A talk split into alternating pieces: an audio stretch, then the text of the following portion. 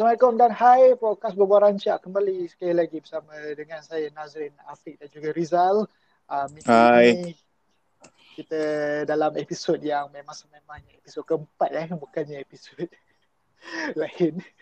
Ya, Uh, ini kita pertamanya uh, pertamanya minta maaf sebab minggu lepas saya cakap episod keempat eh, tapi sebenarnya tak sebenarnya minggu lepas episod ketiga tapi uh, minggu ni betul-betul episod keempat jadi uh, seperti biasa kita akan berbual secara santai mengenai apa saja yang berlaku dalam dunia bola sepak termasuklah uh, dalam kalangan tempatan apa dalam bola sepak tempatan dan juga antarabangsa dan semestinya minggu ini seperti minggu-minggu yang seterus uh, sebelumnya kita juga ada pelbagai uh, isu-isu yang menarik untuk dikupas. Uh, tetapi kali ini rasanya uh, ini baru pertama kali ya uh, episod kali ini uh, berbincang mengenai uh, tak ada langsung mengenai Hari Malaya kan? Betul kan? tak tak nak. Kali ni tak nak pasal Rimau Melayu. Ha, kali ni memang tak ada langsung sebab kita memang nak berbual mengenai uh, apa yang berlaku dalam saingan Liga Super uh, minggu ke-10 yang telah pun uh, dilaksanakan tempoh hari dengan lima perlawanan. Um, seperti yang anda semua tahu, Liga Super dah kembali bersambung. Uh, ada lima perlawanan dilangsungkan. Uh, saya baca balik keputusan-keputusan dia. Uh, hari itu pertemuan uh, Naning Dabi antara Melaka dan Negeri Sembilan uh, berakhir kosong-kosong. Uh, lepas tu ada perlawanan yang cukup menarik di Likas Sabah uh, menewaskan Sri Pahang dengan jaringan 2-1. Game tu best. Hmm, kan memang sampai Sabah sekarang pun dah ikutkan sudah mendahului liga dengan kelebihan dua uh, walaupun bermain dua perlawanan lebih berbanding JDT di tangga kedua. Uh, sementara itu uh, Penang uh, Sri dengan PG City satu sama uh, dengan Casal Grande nampaknya mengalami kecederaan dari perlawanan tersebut dan terpaksa mengalami rawatan lanjut di hospital tapi dikabarkan sudah pun uh, selamat menjalani dah. rawatan. Ya.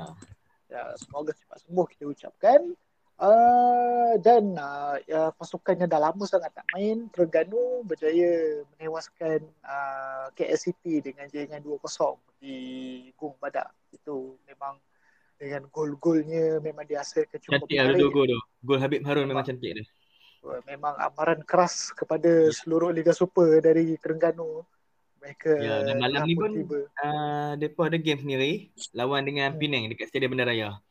Hmm, So peluang lah untuk mereka raih tiga mata dan pintas uh, Selangor. Tak silap saya di tengah ke-6 kalau mereka berjaya memenangi perlawanan tersebut malam ni. Betul betul. Uh, memang uh, meminta Selangor yang pada hari Ahad hari itu menewaskan Sarawak United 7-0. Kenduri, Ah. kenduri gol. Ya, Oh. itu memang pe- pesta gol habis tapi uh, itu bukannya uh, benda pertama benda yang kita nak bincangkan. 7-0 tu satu perkara yang menarik. Selangor menang tanpa bolos tu satu perkara yang wow, terlalu hebat ni. Tapi apa yang paling hebat adalah bangkitnya Phoenix dari Abu. Ha, menurut pengulas Kaira Azwar hari tu, dia kata apabila uh, Brandon Gunn dah lama sangat tak main, dia datang, dia rembat, dia dapat bola, dia rembat masuk gol. Dan dia Minit ketujuh. Gol pembukaan. Ya, Minit ketujuh. ketujuh. Minit ketujuh. Uh, gol pembukaan. Dia mudah je. Uh, first time kembali beraksi dalam saingan Liga Super setelah sekian lama menjadi kapten skor gol. Hmm, itu memang Itu satu yang Gunn buat. cerita cerita yang menarik lah sebab macam sebab kita tahu uh, Brandon Gunn ni dia sepanjang career dia dia melalui banyak perkara di luar padang yang cukup cukup menguji beliau lah. Saya saya rasa kalau orang lain mungkin susah kot nak nak nak melawan nak jadi sehebat dia sebab ikutkan Mungkin Betul. Sarah. Ha, dia dah ada dia dia ada ACL dua kali, kecederaan lutut dua kali. Tapi masih lagi berjaya berikan persembahan yang baik sel- setiap kali lepas dia baik daripada kecederaan. Uh, lepas tu apa lagi? Uh, dia cancer Sakit dia cancer. Hmm. Uh, cancer test testis ni kan uh, apa prostate cancer ni pun dia berjaya uh, hadapi dengan uh, hebat dan uh, satu lagi cerita, uh, cerita cerita yang sebenarnya agak terpencil tapi sebenarnya bahaya juga eh uh, yang saya dapat tahu yang sebenarnya mal- beberapa hari sebelum uh, perlawanan akhir Piala Malaysia 2018 Ya. Uh, Brandon Gant ni mengalami denggi. Demam denggi. Tahu demam denggi. Ha, demam denggi ni memang teruk lah. Kalau yang kena yang teruk tu memang teruk lah Kan. kan.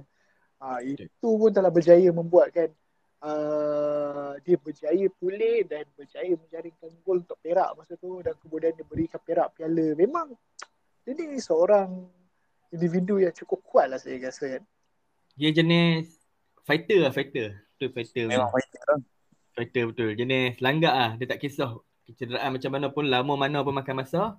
Tapi bila dia kembali, dia akan pastikan dia dapat balik momentum tu melalui disiplin diri dia lah.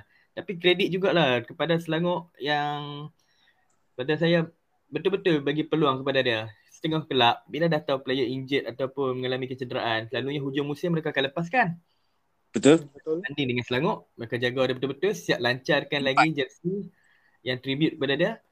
So, memang pada saya uh, pengurusan Selangor ni perlu apa diberikan kredit lah selain rakan-rakan sepasukannya yang banyak bantu. Tengoklah macam perlawanan baru ni. Dia baru boleh beraksi terus diberi kepercayaan selaku kapten untuk uh, mengemudi pasukan. Dan hasil dia selain beraksi dengan bagus, dia ledak gol.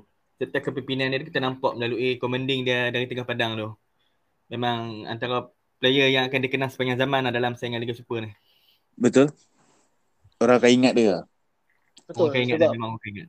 sebab sebab dia memang ada saya saya rasa dia dia antara pemain pemain warisan yang uh, terawal dalam Liga Malaysia antara yang terawal uh, Brandon Gunn ni kan jadi uh, dulu pun sebelum dia ke Selangor pun bersama Kelantan Perak pun dia dah mencipta mencipta Reputasi. Reputasi ya, yang baik. reputasi reputasi Betul. itu ada dan dia pun seorang pemain uh, kebangsaan jadi memang sangat di uh, disegani lah oleh ramai uh, uh, pengikut uh, Liga Tempatan dan Saya rasa uh, akan jadi pelik lah kalau kata ada haters untuk beliau sebab mana-mana yang dia pergi setiap kelab pun bila dia akan tinggalkan satu legasi yang terbaik lah termasuk dengan Harimau Melaya. Bila dia Betul. berhasil dengan Harimau Melaya boleh kata semua takkan langsung takkan ada kritikan langsung kepada dia sebab dia memang beraksi dengan bagus. Satu, Betul. satu lagi yang kita suka sebab dia bermain dengan jiwa. Pemain yang Betul. sekarang kita nampak mungkin lah Corbin Ong. Tapi kalau sebelum ni orang akan sebut Brandon Gunn dan selepas ini pun Brandon Gunn akan kembali lagi untuk Harimau Malaya. Betul? ya jadi Orang cari Tapi- dia, tak main pun orang tunggu dia. Betul. Hmm. Orang akan bandingkan dia. Dia dah jadi macam satu penanda aras tau untuk pemain warisan lain dengan mana-mana pemain pun lah yang akan untuk beraksi untuk skuad kebangsaan. Daripada Ya, segi betul. semangat dan disiplin dia tu. ya kita nampak dia macam seorang memang dia menunjuk dia ada set satu standard yang tinggi lah untuk pemain-pemain uh, skuad kebangsaan jadi memang uh, saya saya tak heran yang dia akan uh, apa akan ada gerakan-gerakan di masa akan datang uh, menjelang Piala Asia sekiranya dia terus uh, beraksi dengan baik akan ada yang cakap-cakap akan min- meminta uh, Kipanggon untuk panggil dia ke skuad kebangsaan Mm-hmm. saya, saya tak heran sebab kita boleh nampak apa yang dia boleh uh, tunjulkan dan apabila bila dia jaringkan gol hari tu pun orang dah mula sebut dah dia dah penyokong-penyokong Selangor dah memang dah macam bagi lampu hijau kat dia apa okey Malaysia Malaysia kita nak tengok dia Malaysia ha, Betul. Betul? Or- orang dah kata dah orang orang kata excited. dia uh, orang kata dia uh, boleh Betul. jadi uh, pasangan yang bagus kepada Syami Kuti di bahagian tengah jadi macam ada dah, dah, dah mula ada tau approval approval ke, kepada beliau ni sebenarnya. Tambah pula dia pun uh, berjaya melepasi jangkaan ramai uh, dengan aksi permainan yang menarik waktu kata apa? Perlawanan pertama baru-baru ni bersama Selangor. So memang hmm, betul. orang kata pun berharap lah sebelum ni mungkin orang kata macam Brandon kan perlukan masa. Uh, mungkin Brandon kan tak akan dapat jadi seperti dulu tapi tengok apa yang dipamerkan 90 minit uh, perlawanan baru-baru ni. Tak 90 minit lah sepanjang permainan. Dia dikeluarkan pada permainan kedua kan.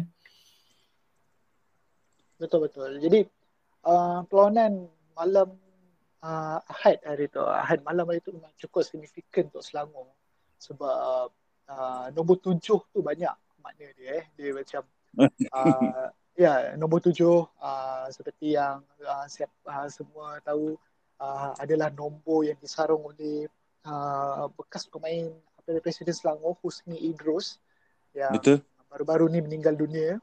Jadi uh, uh, pemain-pemain Selangor pun ketika perlawanan mereka menyarung jersey nombor tujuh uh, tan- tanda mengingati beliau. Selain itu uh, gol keputusan pun tujuh gol dihasilkan dan yang lebih menariknya gol Ikonik lah. ketujuh ya gol ketujuh tu dijaringkan oleh pemain jersey nombor 77 Alif Haikal. Ha. Ali Haikal pun boleh daripada kecederaan tak silap saya kan?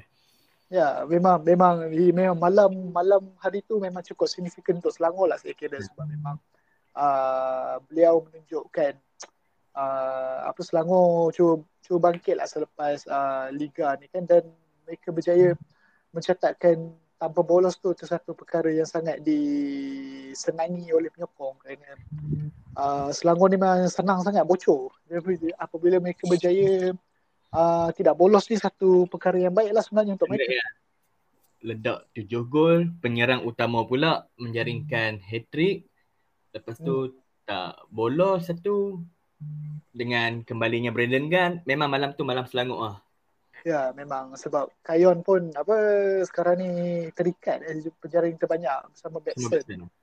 Memang memang menarik lah. Tapi uh, satu lagi cerita yang menarik di Petaling Jaya hari tu adalah ketiadaan pengendali Sarawak United iaitu.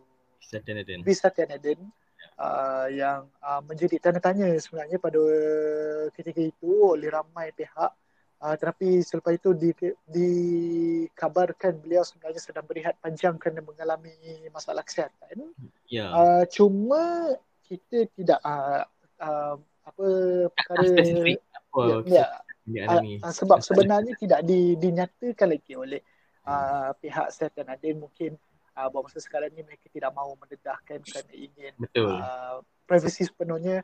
Jadi uh, kami di podcast berbual, berbual rancak uh, mengucapkan semoga cepat sembuh untuk uh, Coach Satya, semoga cepat sembuh dan kembali semula ke padang dan harapnya semuanya baik-baik sajalah. Itu satu perkara yang tidak semestinya uh, sedap didengar memandangkan uh. Setan Aden pun kita semua tahu figura yang cukup ikonik dalam bola sepak Malaysia. Ikonik ah, ikonik dalam bola sepak Malaysia. dengan cara dia yang tersendiri. Jadi uh, kita harapkan dia akan cepat sembuh seperti biasa lah. Okey, uh, malam ni uh, hari Rabu ada satu lagi perlawanan Liga Super, perlawanan tertangguh, perlawanan kelima sepatutnya di antara Ya. uh, Pulau Pinang dan Pinang. juga Terengganu kan. Uh, jadi ini uh, mampukah Zainal untuk berhadapan dengan Nafuzi Ball kita tak tahu tapi uh, itu je. Oh, Dengan Casa Grande tak boleh beraksi malam ni. Hmm. Jadi itu masalah eh. Okey, bukan perlawanan kelima sebenarnya, perlawanan ketujuh sebenarnya. LS tujuh. Masalah Oh. untuk Penang dan peluang untuk Terengganu sekiranya Terengganu gagal nak ambil walaupun satu mata memang akan jadi masalah lah dalam kalangan pemerhati bola sepak bila perhatikan Terengganu gitu. So Terengganu perlu gunakan momentum kemenangan sebelum ni untuk mencatat kemenangan lah di atas Penang. Penang dalam keadaan bermasalah sekarang dengan pengendali baru masih belum dapat uh, berikan import yang lebih besar dalam tim. Ya, Import kalau cedera- ikut kalau ikut kan sebenarnya ah bukan import bang, impak.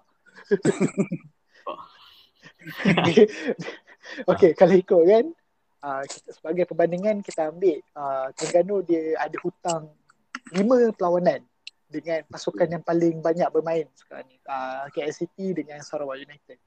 Jadi kalau dia dapat tiga mata penuh, uh, 15 mata penuh lah daripada lima perlawanan yang dihutang tu. Sekarang ni dia ada berapa? 19. 19 campur 15 berapa? Uh, tak mana kira ni tolonglah. Uh, congak jap. Uh, 34. um, ah, eh, biar betul. 19 Yalah, campur 5. 34. lima ke? 19 15 19 Sem- 19 campur 5. Eh, eh bukan. 9 campur 15. Wih. Yeah. 24 kan? 24 Ah. kan? Ah, kalau ah 24. Jadi kalau dia dapat 5 mata penuh, eh 15 mata penuh. Ah, dia akan dapat 24 mata. Jadi memang kalau ikutkan kedudukan sekarang dia shoot terus nombor satu. Betul. Dalam orang kata apa sekarang dalam momentum terbaik lah untuk mereka rebut kembali mata yang dalam perlawanan yang mereka tak tak hadapi sebelum-sebelum ni tu yang tertunda tertunda tu. Me- memang memang pasukan macam uh, Negeri Sembilan, Kedah memang gigit jari lah sebab terlalu banyak mata terbuang. Ya betul. Memang rugilah walaupun mereka duduk kedudukan empat terbaik kan even uh, sekarang pun Negeri Sembilan pun sekarang risau sebab mereka asyik seri je kan padahal sebenarnya Yalah. bukanlah teruk sangat pun kali tiga perlawanan terakhir mereka.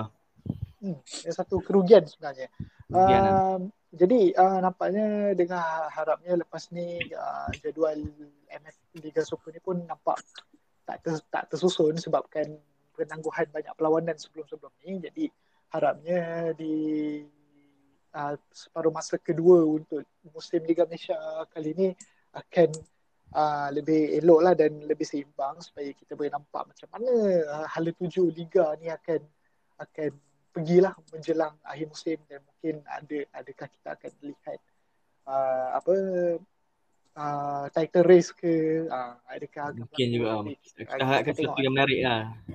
Hmm, jadi uh, sekarang ni uh, ada perlawanan satu perlawanan malam ni dan juga uh, perlawanan yang uh, men- menjadi tumpuan saya sebenarnya adalah pada Jumaat ni uh, apabila KL City bermula uh, memulakan kempen uh, Piala AFC mereka uh, apabila mereka akan bertemu dengan dua pasukan iaitu uh, Makassar PSM Makassar. uh, PSM Makassar dan juga Tampines Rovers.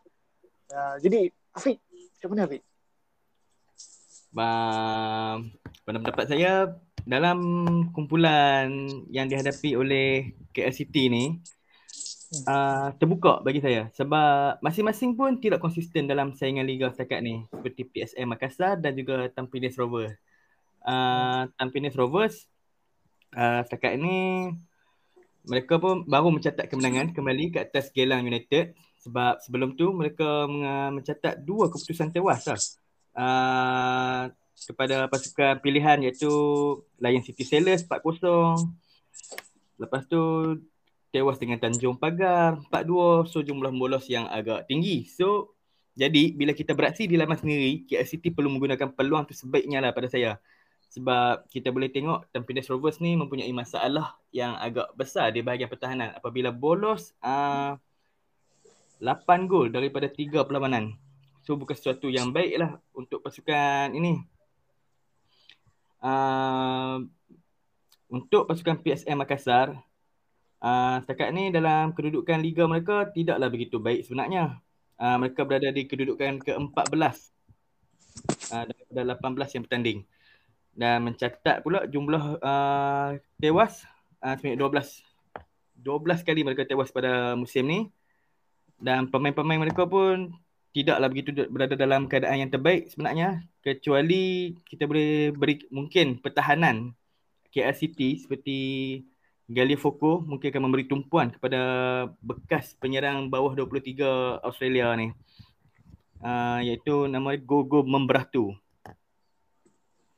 Hmm, jadi uh, itu memang satu uh, tumpuan pelik eh. tapi sebab macam uh, saya sebenarnya uh, bila lihat uh, KL City musim ni agak goyang sebenarnya risau Goyang juga sebab sebab uh, mereka ni uh, yalah mewakili Malaysia kan jadi kita harapkan Betul. dia akan berikan yang terbaik lah cuma uh, bila Afiq kata kedua-dua pasukan memang ada masalah dari segi prestasi Betul. ini sebenarnya menarik sebenarnya untuk kita tengok sebab dia macam akan jadi satu teka-teki macam dia macam Kita tak boleh letak sebagai pasukan pilihan mana-mana pasukan pilihan pun tak ada dalam uh, pasuk, kumpulan H untuk KL, yang diwakili KL City ni. Hmm, jadi uh, dia macam akan ada satu situasi di mana uh, dia macam kita akan kita tengok siapa yang kena uh, macam tu kan situasi dia. Betul. sebab sebab satu kesilapan habislah sebab format perlawanan pun uh, memang peringkat kumpulan tapi hanya main sekali satu pusingan je. Jadi memang sangat penting lah tiga mata tu kalau tercicir uh, paling jauh Yes, boleh dapat empat mata je lah. Kelebihan mungkin sedikit lah kepada KL City apabila beraksi di laman sendiri kan. Tapi daripada segi atas padang, uh, corak permainan ketiga-tiga pasukan ni tidak konsisten. Saya boleh kata macam tu lah. So memang peluang terbuka lah untuk mana-mana pasukan. Kecuali mungkin KL City mempunyai kelebihan sedikit sebabkan beraksi di laman sendiri. sendiri. Ya. Betul. Tapi tapi Afiq kan daripada tiga tim ni kan. Ya. Saya ada perasan satu video yang Tampines Rovers ni kan. Diorang punya preparation untuk AFC ni lain macam lah. Sebab mungkin mungkin salah satu efek yang diorang dekat Liga tak apa-apa menjadi. Sebab diorang punya tumpuan memang ke AFC. Oh, memang kira mana kata berbanding kalau macam Rizal kata begitu saya boleh kata berbanding pula lah untuk Kedah. Kedah pula. Kenapa pula? Dia, tak nampak- dia lebih menjadikan AFC ni sebagai persiapan untuk saingan Liga M selepas ni balik. Ah dia berba- dia terbalik terbalik macam tu lah. Ya. Sebab sebab eh, uh, saya tengok Tamil Rovers tu dia orang dia orang ada uh, buat preparation yang sangat-sangat rapi dia sampai dia bila ada game kan ada seorang dua pegawai yang yang kutip data pemain semua kan. Ya. So data tu dia tak gunakan untuk tim tu, dia gunakan untuk buat kajian untuk game AFC. Memang power persiapan macam ni. Ah so dia orang memang nampak lebih kepada AFC yang dia orang nak kejar berbanding dengan liga dia orang. Tapi, tapi kenapa sampai macam tu eh? Saya tak ada jawapan tapi saya sebab saya ada jumpa video tu kat dekat Facebook semalam. Video daripada kalau uh, korang semua nak tengok boleh tengok dekat Tampines Rovers punya Facebook kan. Ha. Dia orang punya data collector, dia dapat data tu tapi masa half time dia tak present data tu. Dia simpan data tu dan dia gunakan untuk explain balik lepas game dan preparation tu dia buat untuk game AFC. Pada cakap Hmm. saya, bila mereka tak konsisten dalam saingan liga tu, mungkin disebabkan pool player dengan squad depth yang tak begitu bagus. Tak mungkin Betul. lah mereka nak kalah besar macam tu kan untuk liga. Betul. Betul. Kemungkinan mereka pun sekurang-kurangnya akan mencetak seri. Mestinya mereka pun nak fokuskan untuk ke Piala AFC ataupun ACL, ke, ke ACL season depan. Jadi tapi kalau saya, mereka tersilap percaturan tu di situ. Terlalu memfokuskan untuk ke persiapan AFC. Uh, mereka tak ada skuad yang stabil untuk backup dalam saingan liga. Tapi kalau ikutkan betul juga apa yang Afiq kata sebab macam kalau dalam kalau kita tengok dekat uh, carta Liga Singapura pun uh, Tampines Rovers ni bukanlah duduk bawah. Uh, dia duduk di tengah-tengah di tangga keempat kan. Jadi Ya. uh, jadi sebenarnya uh, sepatutnya mereka adalah perkara benda yang untuk dikejar lagi. Masih lagi boleh cuba untuk uh, kejar uh, Albi Al- Albirex Niigata, Tanjung Pagar masih lagi Ya. boleh kejar. Uh, jadi uh, jadi agak jadi bila Rizal kata macam tu, saya rasa macam pelik juga kenapa mereka uh, ber, berbuat demikian. Tapi mungkin uh, dari segi point of view uh, Tampines, mungkin sebab mereka rasa itu ada peluang uh, untuk mereka Proof something Mara- ke. ah uh, mara ke pusingan seterusnya sebab dalam dalam kumpulan yang mereka lalui uh, pasukan semua lebih kurang. Dan ini dan dia macam macam saya cakap tadi lah dia macam uh, kita tengok siapa yang kena. Dia macam very one shot punya punya perebutan sebab tiga pasukan uh, yang layak cuma satu. Jadi uh, jadi mesti uh, Tampines datang dengan uh, satu pilihan nak menang grup tu je, nak menang kumpulan tu. Ah itu je. Saya rasa macam tu lah. Mungkin sebab tu kot. Kenapa mereka lebih memfokuskan Piala AFC berbanding uh, Liga Singapura tu sendiri. Kalau kalau kalau macam tu uh, Kedah terbalik kan. Betul. Tapi tapi tapi tapi tapi tapi harus diakui sebab uh, tapi saya boleh kata sebenarnya cabaran Kedah lebih susah eh, sebab bermain dengan empat pasukan. empat pasukan satu pasai, satu lagi pasukan pun kita boleh dapat ada pasukan pilihan macam Bali United ni. Hmm. Ah, tuan rumah kan. Bali United. Tuan rumah Bali satu United kan pun satu. Lepas tu mereka ada uh, pemain-pemain tempatan yang beraksi bersama skuad kemasaan. Jadi saya agak menarik lah persaingan untuk uh, kumpulan yang diwakili oleh Kedah ni, kumpulan G ni. Hmm. Kita ada Bali United, kita ada Kaya Ilo FC dengan Visaka FC. Kita mungkin tolak sekejap Visaka FC yang dari Kempoja tu, kita memfokuskan kepada Bali United lah.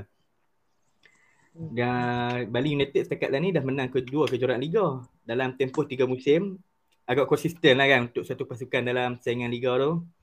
Lepas tu mereka ada lima pemain bahasa Indonesia. Macam Nad- Nadio Agawinata yang beraksi sebagai penjaga gol skuad Garuda, Irfan Jaya.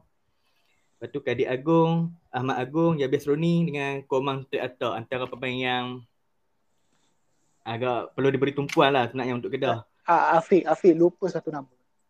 Apa tu? Ilyas Pashoyevic. Ah, Ah, saya itu. dia itu. pasal David ni.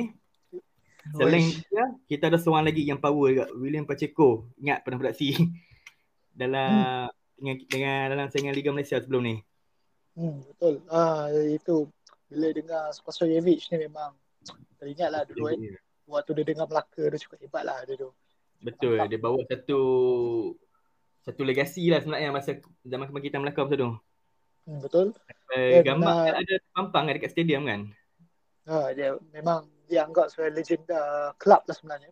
Legend Club. Uh, Uh, ya, kalau ikutkan uh, Bali pun baru saja menang dalam uh, CPL Presiden Indonesia. Mereka menewaskan Persebaya 1-0 Betul. dalam kumpulansi walaupun sekarang ni tengah uh, terplay on sebenarnya dalam kumpulansi untuk Piala Presiden sebab mereka duduk tangga ketiga sekarang di belakang Persib Bandung dan juga Bayangkara tapi uh, kita harus akui yang dia adalah pasukan yang cukup berbahaya dan perlu diberikan perhatian tapi saya boleh katakan agak uh, kedua pasukan yang lain seperti uh, Kaya dan juga uh, Visaka pun agak uh, unknown pada saya untuk Betul. ketahui uh, prestasi mereka eh. Tapi ada satu masalah yang saya perasan sebenarnya uh, ada pemain Kedah tak datang lagi ya kat Bali tu. Ya, yang saya tahu setakat sekarang ni masalah pada Ronald dengan Wanja lah. Uh, kelab masih tak keluarkan sebarang kenyataan. Tapi okay. cakap ramai, beliau ada masalah visa sebelum ni. Uh, dan dikabarkan sekarang dia dah pun bertolak uh, ke Bali. Mungkin akan beraksi lah Hmm. untuk perlawanan pertama menentang Bali United ni. Mungkin sedikit lewat juga lah dah eh, dapatkan import baru. Tapi Hmm. itu dah kalau kata kita nak kata kalau kata Ronald Ngah tak dapat beraksi, kita nak menggunakan import baru pun tak sesuai sebab import baru bukannya penyerang bersikap penyerang lebih kepada bermain di bahagian sayap lah dengan attacking mid. Hmm, betul. Nama apa Mahmud Almardi tu. Hmm. Tapi apa yang dibawa oleh dia memang uh, cukup menarik untuk disaksikan lah sebab dia seorang pemain kebangsaan. Jadi Ledak Ah. gol lawan dia Kuwait baru ni. Kan? Kan, jadi Ya. memang re- reputasi yang dibawa oleh Mahmud sepatutnya boleh menjadi masalah kepada orang uh, pasukan-pasukan lawan lah kan. Jadi Dia satu ya. uh, Kepada lawan ada pun masalah kepada Kedah sendiri sebab dalam datang last minute tak sempat nak training. Saya tak tahu apa aja yang boleh di, uh, dibuat oleh pemain tu untuk menyesuaikan diri dalam perlawanan pertama ni. ada nampaknya, Afi nampaknya ada, ada persepsi yang negatif eh, dekat tim sendiri. Uh, negatif lah sebab Ah, saya ya. ni sokong Kedah, sayang Kedah tapi tak suka bila orang berbuat bukan yang macam tu. Uh, oh, orang-orang macam ni uh, sepatut uh, ini dianggap menjatuhkan pasukan eh. Okey, uh, macam mana pun uh, Kedah uh, dan juga KLCT akan memulakan saingan Piala AFC mereka pada Jumaat pada tarikh yang sama uh, 24 hari bulan pada jam 9 malam kedua kedua perlawanan akan dilangsungkan pada serentak pada waktu Malaysia. Uh, tapi Bali disebabkan dia sedikit dia terlebih awal jadi dia 8 malam waktu tempatan. Uh, sementara uh, selepas tu Kedah ada perlawanan menentang Kaya pada 27 hari bulan uh, sebelum menutup perlawanan menentang Visaka pada 30 hari bulan. Uh, 27 hari bulan Kedah bermain tetapi KLCT tidak beraksi. Uh, tetapi pada 30 hari bulan uh, Ke- uh, KLCT juga akan turun beraksi juga pada hari terakhir peringkat kumpulan. Uh, mereka akan bertemu dengan Tampines Rovers kan? Betul. Uh, Tampines Rovers uh, sebelum uh, dan mereka akan buka kempen saingan diceras dengan bentang uh, PSM Makassar. Okey, uh, good luck untuk kedua-dua pasukan. Uh, dan juga good luck juga untuk pasukan-pasukan di Eropah yang akan memulakan saingan musim baru dengan ada pasukan yang sekarang ni sedang rancak membeli segala orang. Uh, tak kisahlah bintang ke pemain-pemain uh, muda ke kan untuk membina masa depan yang lebih gemilang untuk pasukan. Tapi Manchester United buat apa sekarang? Dia orang Oh. tengah berehat je. Dia orang tengah berehat. Dia orang langsung tak ada beli mana-mana pemain. Dia tak habis-habis dengan rundingan. Dia uh, uh, Rundingan sebab pertama, rundingan kedua, rundingan dalaman. Segala jenis rundingan dia orang guna sekarang ni untuk mengamuri mata fans yang dia orang tak buat kerja apa-apa. tapi tapi uh, siapa yang sekarang ni sedang dikaitkan dengan Man U? Sebab rasanya macam tak ada je. Di Jong, Jong lah. Frankie De Jong. Ya. Frankie De Jong. Uh, mula-mula Bar- uh, Manchester United hantar offer dekat Barca tapi Barca reject. Dan Manchester United Fabrizio Romano update eh Manchester United buat internal punya discussion untuk hantar second bid. Tapi sampai hari ni masih belum ada lagi second bid yang diorang hantar. Ta- Tapi memang memang itu je lah nama yang ada sebab sekarang ni Eric Ten Hag pun lebih uh, uh, gemar untuk meletakkan pemain-pemain Belanda eh. Uh, Uh, tapi, tapi benda tu bagi saya sebab masa awal-awal Eric Ten Hag dilantik konon-kononnya United dah sediakan 200 juta untuk Ten Hag guna masa jendela perpindahan musim panas ni. Tapi daripada 200 juta, satu pound pun belum digunakan untuk dapatkan pemain lagi.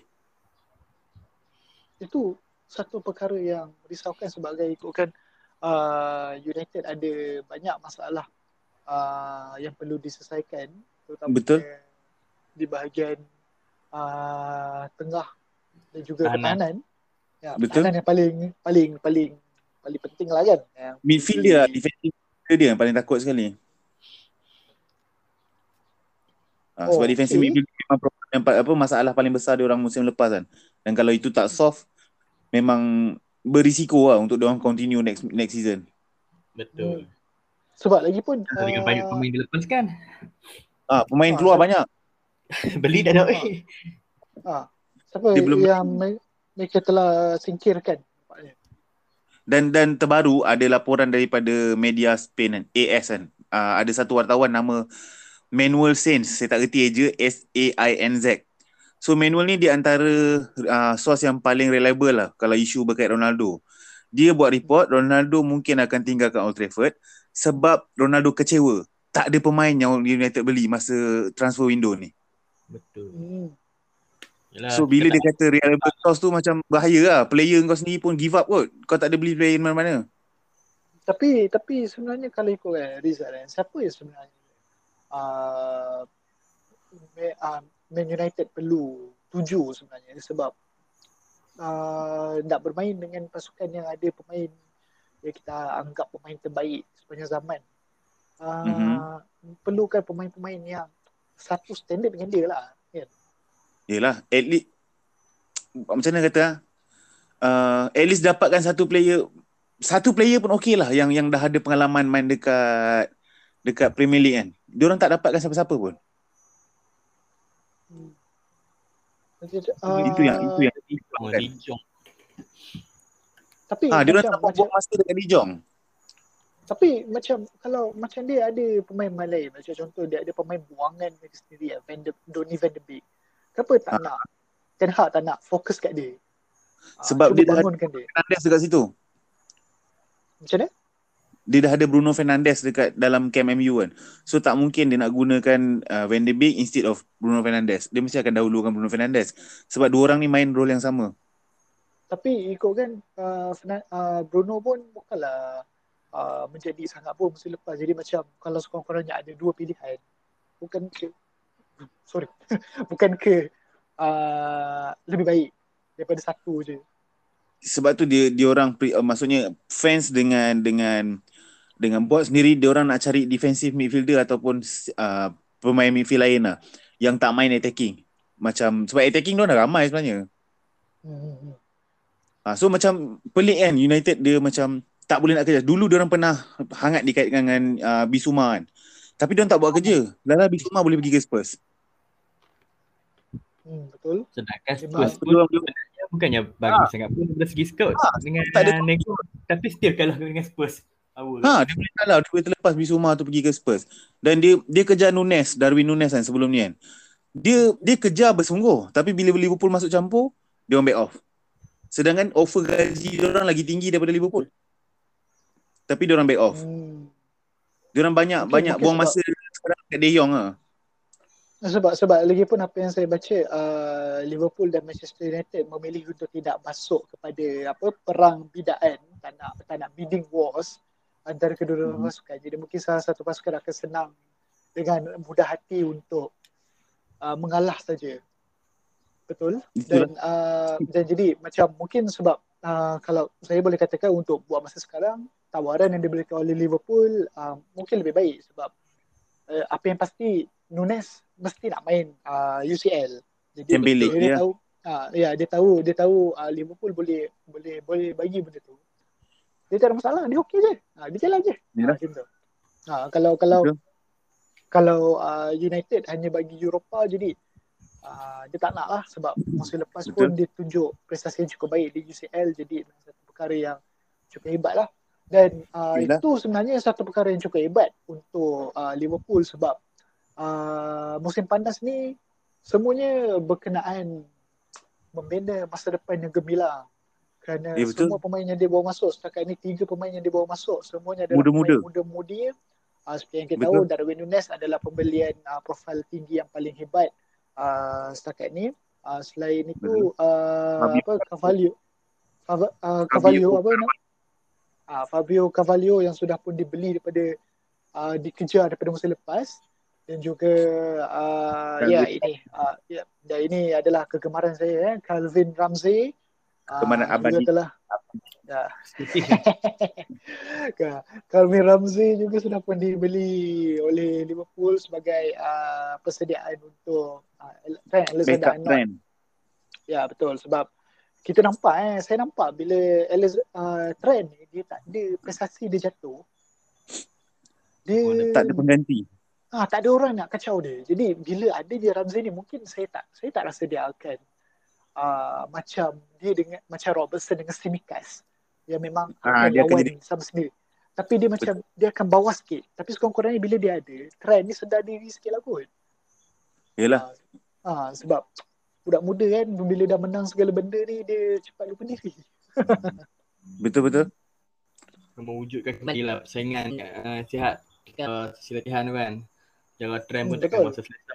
Lepas tu sebab dah sedap ada pesaing baru, lagi muda, potensi. Hmm. Ya, Sebab- tu benda yang sebab- bagus lah. Sebab sebab kalau ikutkan dari segi prestasi mungkin saya tidak boleh cakap. Sebab saya pun tak boleh nak bayangkan uh, sejauh mana uh, Ramzi ni akan uh, cukup hebat ataupun tidak. Tapi dari segi corak permainan, cara bermain memang memang serupa. Memang Dia serupa. promising dia boleh bantu attacking power. Ah ya, me- tapi uh, corak permainan tu memang saya nampak dia sama je. Me- Suka menyerang, suka uh, lepas tu memang uh, yalah uh, apa tunjang serangan uh, Klopp ni adalah antara lintang daripada fullback. Jadi Fullback. itu yang yang Ramsey boleh buat dan dia pun ambil Betul. sepakan sepakan uh, percuma sepakan uh, sudut jadi kita boleh nampak yang dia dia ada kualiti dekat situ jadi uh, saya tak saya tak terkejut kenapa Liverpool kejar dia sebab dia memang betul-betul macam uh, apa uh, kopi uh, kopi carbon copy of uh, Trent Alexander-Arnold punya cara permainan cuma Yelah. uh, cuma, cuma kita tak tahu kualiti dia sejauh mana dia boleh pergi lah dan uh, kita harus akui tapi saya rasa dia boleh buat sebab over the years kebelakangan ni Scotland memang banyak hasilkan uh, fullback yang bagus kiri kanan